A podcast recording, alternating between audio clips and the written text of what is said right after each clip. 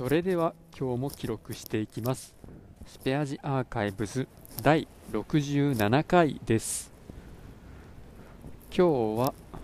3月5日。時刻は22時半ぐらいです。寒さはまあ最近はだいぶマシな感じがします。ただ今ですね雨が降ってまして今日は朝余裕がなかったので天気予報とか見てなくて、まあ、夜から雨に降るっていうことを知らなかったので傘も何も持たずに来たんですがなんか微妙に雨に降られてます。でもちろん傘はないです。この雨の音っていうのはマイクを通してどんな風に録音されるんでしょうね。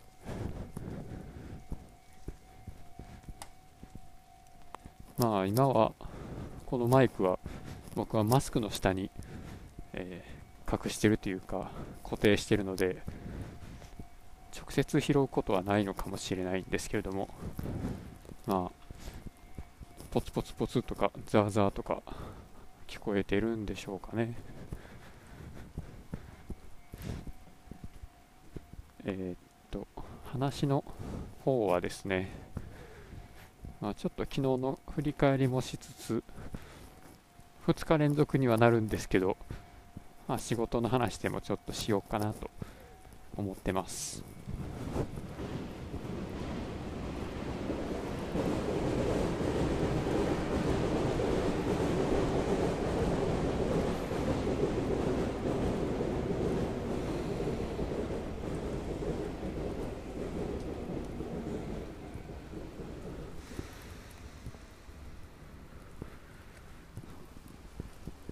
昨日はですね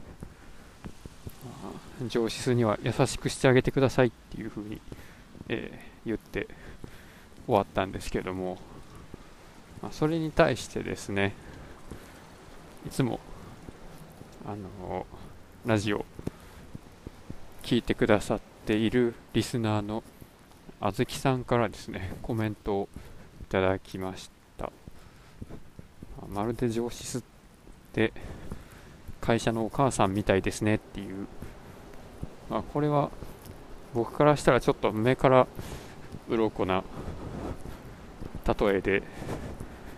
もちろん僕はお母さんになったことはないのでお母さんの気持ちっていうのはわからないんですけども、まあ、確かに役割まあ役割って言ってしまうとちょっとあれかもしれないですけど。まあ、自分の母親と母親のことをこう想定して、まあ、その役割についてちょっと思いを馳せてみるとですね上司の仕事としていろいろ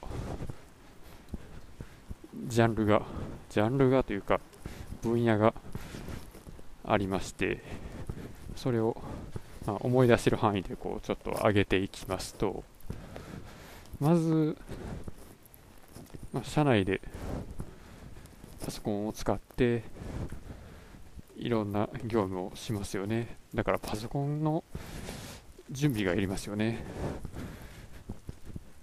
パソコンだけじゃなくてプリンターだったり、まあ、もちろんマウス使ったり最近だとスマホとか配布したりタブレット iPad とかそういうのも配ったりしますよねでちょっと広いところだと多分電話の設備とかそういうのもカバーしてるかもしれないですね、そんな感じで普段使う仕事道具としての電子機器を管理してたり調達したりっていうのがまずありますね。もうヘッドフォンとかウェブカメラとか好きなの買ってくれっていう気もしますけど、まあ、その辺もなんか管理してたりします。iPad のフィルムとかもう何でもいいからっていうふうにちょっと思ったりもします。ただパソコンの購入に関してはですねやっぱり一括であの購入すると値引きしてもらえたりとかするので、まあ、その辺はあの直販の法人窓口とかからあの1回で何十台とかっていう台数で発注していたりします。でまあこれもまあ本当は全部同じメーカーの同じ規格のパソコンに統一したいんですけども、まあ、なかなかそれもちょっと会社の規模的に難しかったのかいろんな会社のいろんなモデルのパソコンがぐちゃぐちゃに使われていて、まあ、揃えたいなと思っていたりします。まあ、これはちょっと、あれですね、仕事の一覧って感じではなかったですけど。で、まあ、そういうハード面での機材の調達管理っていうのの他に、まあ、例えば PDF を編集したいから Adobe のアクロバット買ってとか、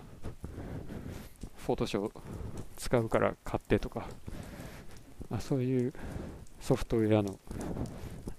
選定からどこから買うかの調達のことやらライセンスの管理やらほんでなぜか使い方を教えるとか。ほんでその使い方分かってるんやったらできるよねって言われてなぜかやるとかあまあまあパソコンの修理だったりとか、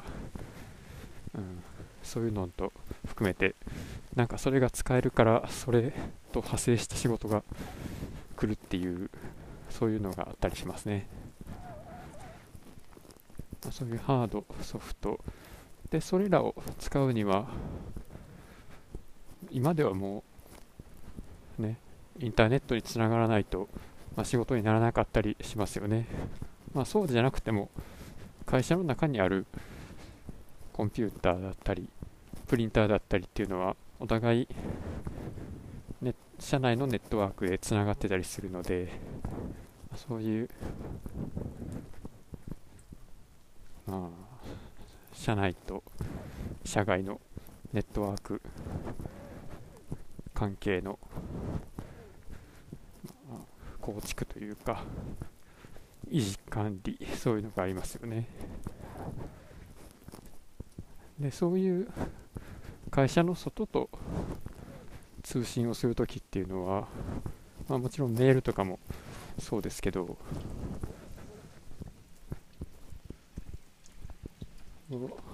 まあ、社員じゃない人の中には悪意を持った人もいるわけでそういう人たちからの攻撃を防がないといけないと。ということでセキュリティ関係の仕事っていうのもあります。まあ、最近、まあ、僕がやってるセキュリティソフトの選定と導入のプロジェクトとかもありますけど、まあ、そもそも自分たちは何から身を守らないといけないのかみたいなセキュリティの教育とかもしないといけなかったり、まあそうですね、まあ、そのセキュリティのソフトっていうのも、その個人個人のパソコン端末に入ってくるウイルスを除去したり検知したり防いだりっていうものから、まあ、メールと一緒に、えー、添付されてくるようなファイルを、まあ、事前に解析してメール経由で入ってくるウイルスとかを、まあ、それとかメールそのもの悪意のあるメールそのものを除去したりするようなフィルターとかそういうのがあったりあと何かな、まあ、インターネット経由で、まあ、こういうサイトは見ないようにするとか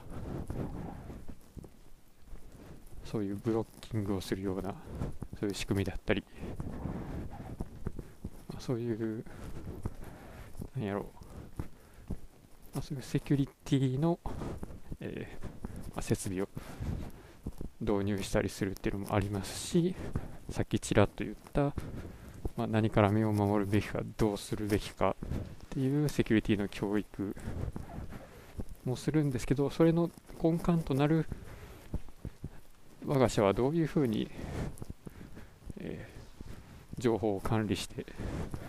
セキュリティを守ることで、えー、社会的な信頼を守りますみたいなそういうセキュリティポリシーっていうのを定めたりもしますね。そしていざ、まあ、変な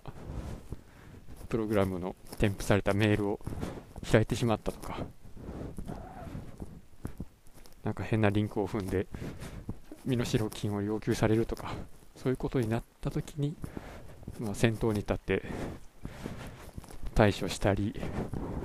セキュリティの専門の会社の人に、まあ、調査を依頼するときとかの、まあ、社内のところでの、まあ、情報収集だったりそことの橋渡し役だったりそういうのを務めたりもしますね。っていうまあ、そういう道具を揃えたり変なことしないように見守ったり教育したりっていう、まあ、確かにお母さんっぽい感じのこともありますよねただでも、まあ、そういう面はですね、まあ、割と情報システム部の仕事の中でも守りの部分かなというふうに思います。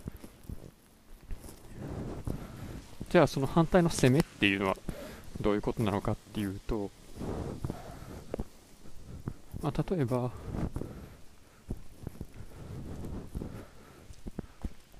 あどっかの部署あそうですね。例えば経理とか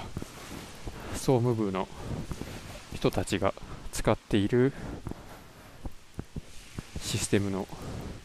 まあ、更新というか、まあ、見直しというかまあ、それによって、まあ、今までその人たちがやってた仕事のやり方そのものっていうのを見直して、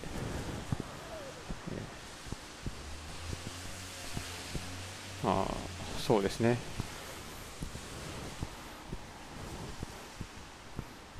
情報伝達の観点というか、うん、業務フローみたいなのをヒアリングしながら作っていってもっと効率的に仕事を進めるにはどういう風な流れでやっていったらいいのかみたいなのを考えてでそこにじゃあシステムが必要なのだったらどういうものを入れるべきなのかとか、まあ、その辺の削減できる金額感からどれだけ予算使えるかみたいなことを考えたりとか。なんか最近は親会社と自分の会社で使ってる感情系のシステムのなんかバージョンアップというかうん機能追加とかみたいなのもちょっと関わり始めてるんですけど。うんまあ、それは会社の中の仕事にどういうものがあるか会社の中でお金がどういうふうに回ってるのかみたいなそういうところの理解が必要なので、まあ、なかなかいろんな部署に聞いて回らないといけないので大変じゃ大変ですね。ただでも自分の会社の仕事がどういうふうに回っているのかっていうのをあの整理することができれば今使っているシステムで、まあ、どうこうっていうだけじゃなくて、まあ、もしもっといいシステムがあった時にそっちに乗り換える時にもあの自分の会社はこういうふうにやってるんでこういうものが欲しいですっていうことが言いやすくなるので、まあ、それはちゃんとあの、まあ、機会を見つけてその業務のフローを定義しておいたらいいかなと思います。めっちゃ大変なんですけどね。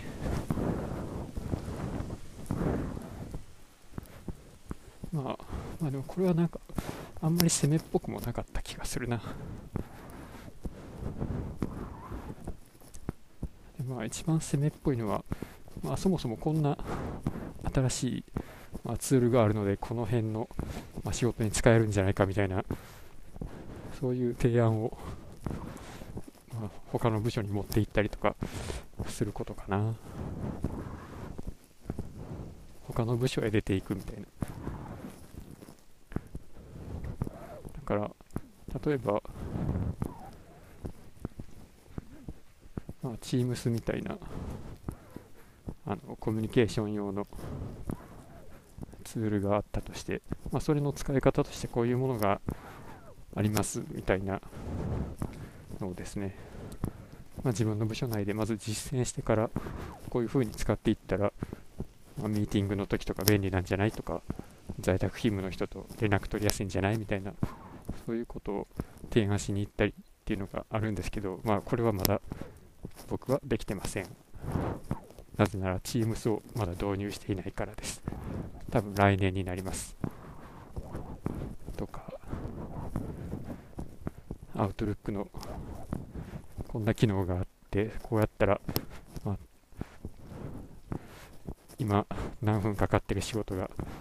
何分分でできるようにショートカットできるから、まあ、月当たり何円分のコストダウンになるでしょうみたいな、そういう話とかをしに行けるように、まあ、もうちょっと時間が欲しいですね。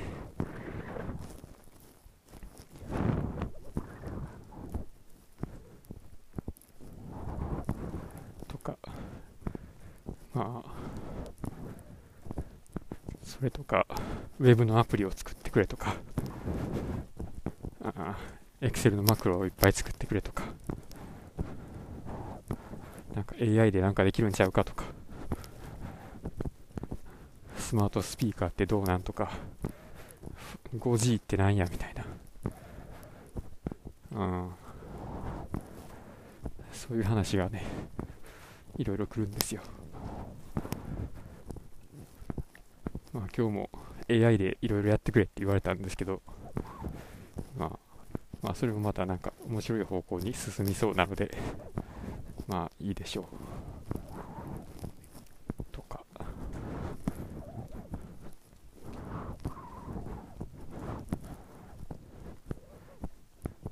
まあ、まあお母さんかもしれないですね。いろいろ。まあ、無茶ぶられるという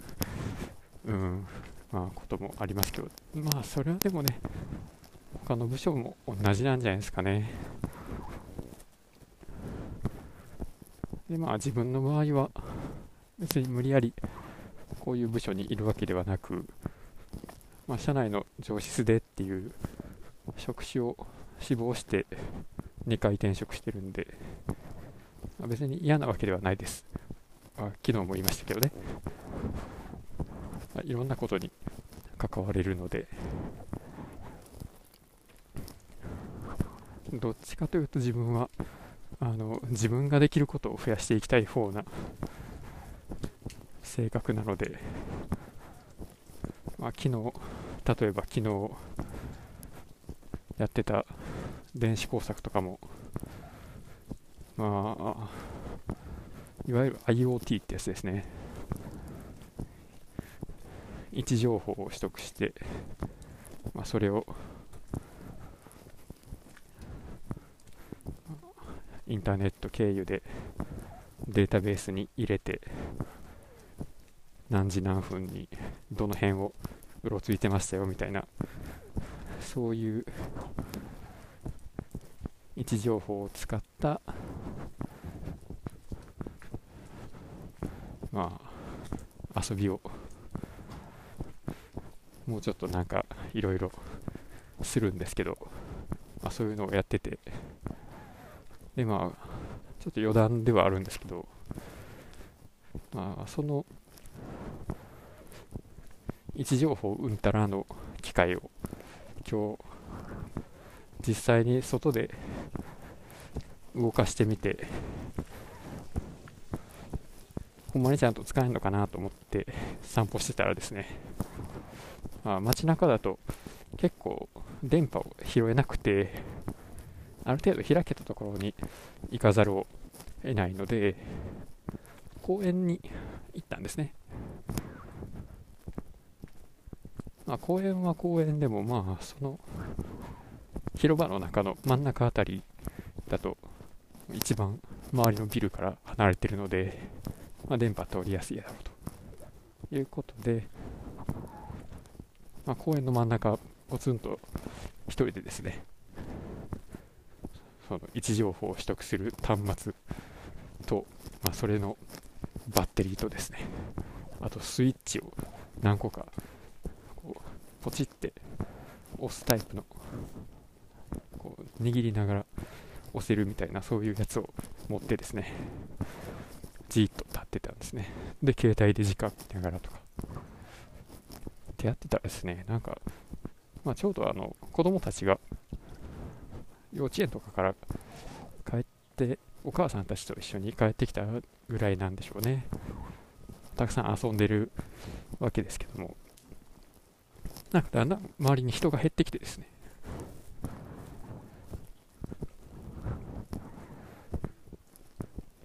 なんかスイッチ持ってるとかなんか爆発するかもみたいなとか。でお母さんたちもああ近寄ってはダメとか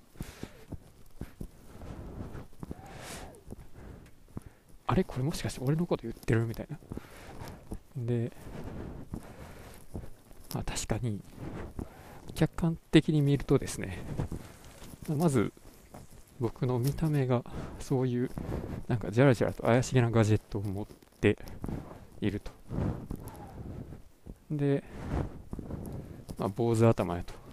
で眼鏡にマスクして。でスーツ着てると。これはなんかまあ確かにやばいなと。思って。ちょっとなんか周りの人たちからクレームとか来たり警察に通報されたりとかしたらちょっとまずいなと思って、まあ、こうそっとそっとその場を立ち去りましてそれと同時に自分の顔とかがアップされてないかっていうのをちょっと、まあ、速攻でツイッターで検索して、まあ、特にまあ、公園不審者みたいな感じで検索したんですけど特に出なかったのであまあ大丈夫なんやろうかと思って、まあ、ビクビク会社に戻りまして。でしかもまあ その実験の結果はあの全然データ取れてなくてあ何が分かんかったんやろうみたいなそんな感じでした。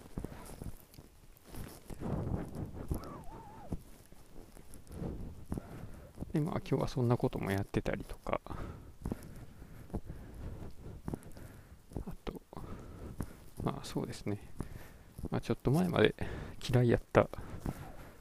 プロジェクトの計画を作るためのガントチャートをちょっとずつ、まあ、抵抗なく使えるようになってきたっていうのが最近の収穫ですかね。やっぱり段取りを考えるときにまあ、このタイミングで、まあ、A っていう作業をやって、その後 B っていう作業をやって、で、その B っていう作業は、まあ、1週間ぐらいかかるな。で、その後 C をやってとか、まあ、そんな風に書き出していくんですけど、あれでもこれそもそも B の前に A' ダッシュの作業いるんじゃねみたいなことをそのシートを作りながら気づけたりするので。こうそれをやることによって自分の心配がちょっと減るっていう。そういう使い方をするものなのかなとちょっと思ってます。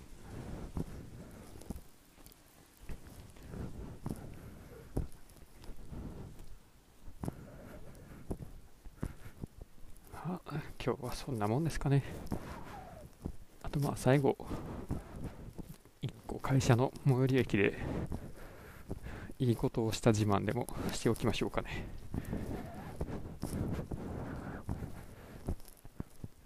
会社の最寄りの駅は地下なんですけど、まあ、ホームに出るまでの階段を僕が歩いてたらその前に2人組のおっちゃんがですねあの、まあ、ふらふらっと、まあ、酔っ払いなんでしょうね。ふらふらっと危ないなと思いながらこう降りてったわけでしてでそれを見た後、まあ、僕は電車を待っていましたと。で電車降りてきた人の中にですねめっちゃ長い板を持った大工さん風の作業着を着たおじいちゃんがいましてでまあその人も、まあ、長い板を振り回しながらこうふらふらっとホームに出ていったんですねで、まあ、僕は携帯見てたんですけどなんかよく見たらですね、まあ、その僕の左側ぐらいに、まあ、そのドアの位置があるようなそういうホームの立ち位置なんですけどおじいちゃんがですねなんかくるくる回ってるんですね。ああやっぱ酔っ払い怖っと思ってたんですけどなんかその時ちらっとこうホームの端を見たらですねなんか眼鏡が落ちててあれもしかしてこのおじいちゃんドアから降りた時に眼鏡ポケットかどっかから落としたのかなと思ってでそれを拾って渡してあげたらおありがとうみたいな感じで帰っていきました。あおじいちゃん別に寄ってなかったよなと思って。まあちょっとあの僕の先入観で悪いことしたなとんいやちょっといい話自慢をあのしたかったのになんか悪いことしたなとか言い出しましたけどでもいやいいことしたと思ってますよ。というわけで、まあ、ちょっと気分よくあの電車に座って帰ることができました。でまあそんなこと関係なく雨に濡れながら帰ってます、はい、ということで今日は以上です。お聴きくださった方いらっしゃいましたらありがとうございました。失礼します。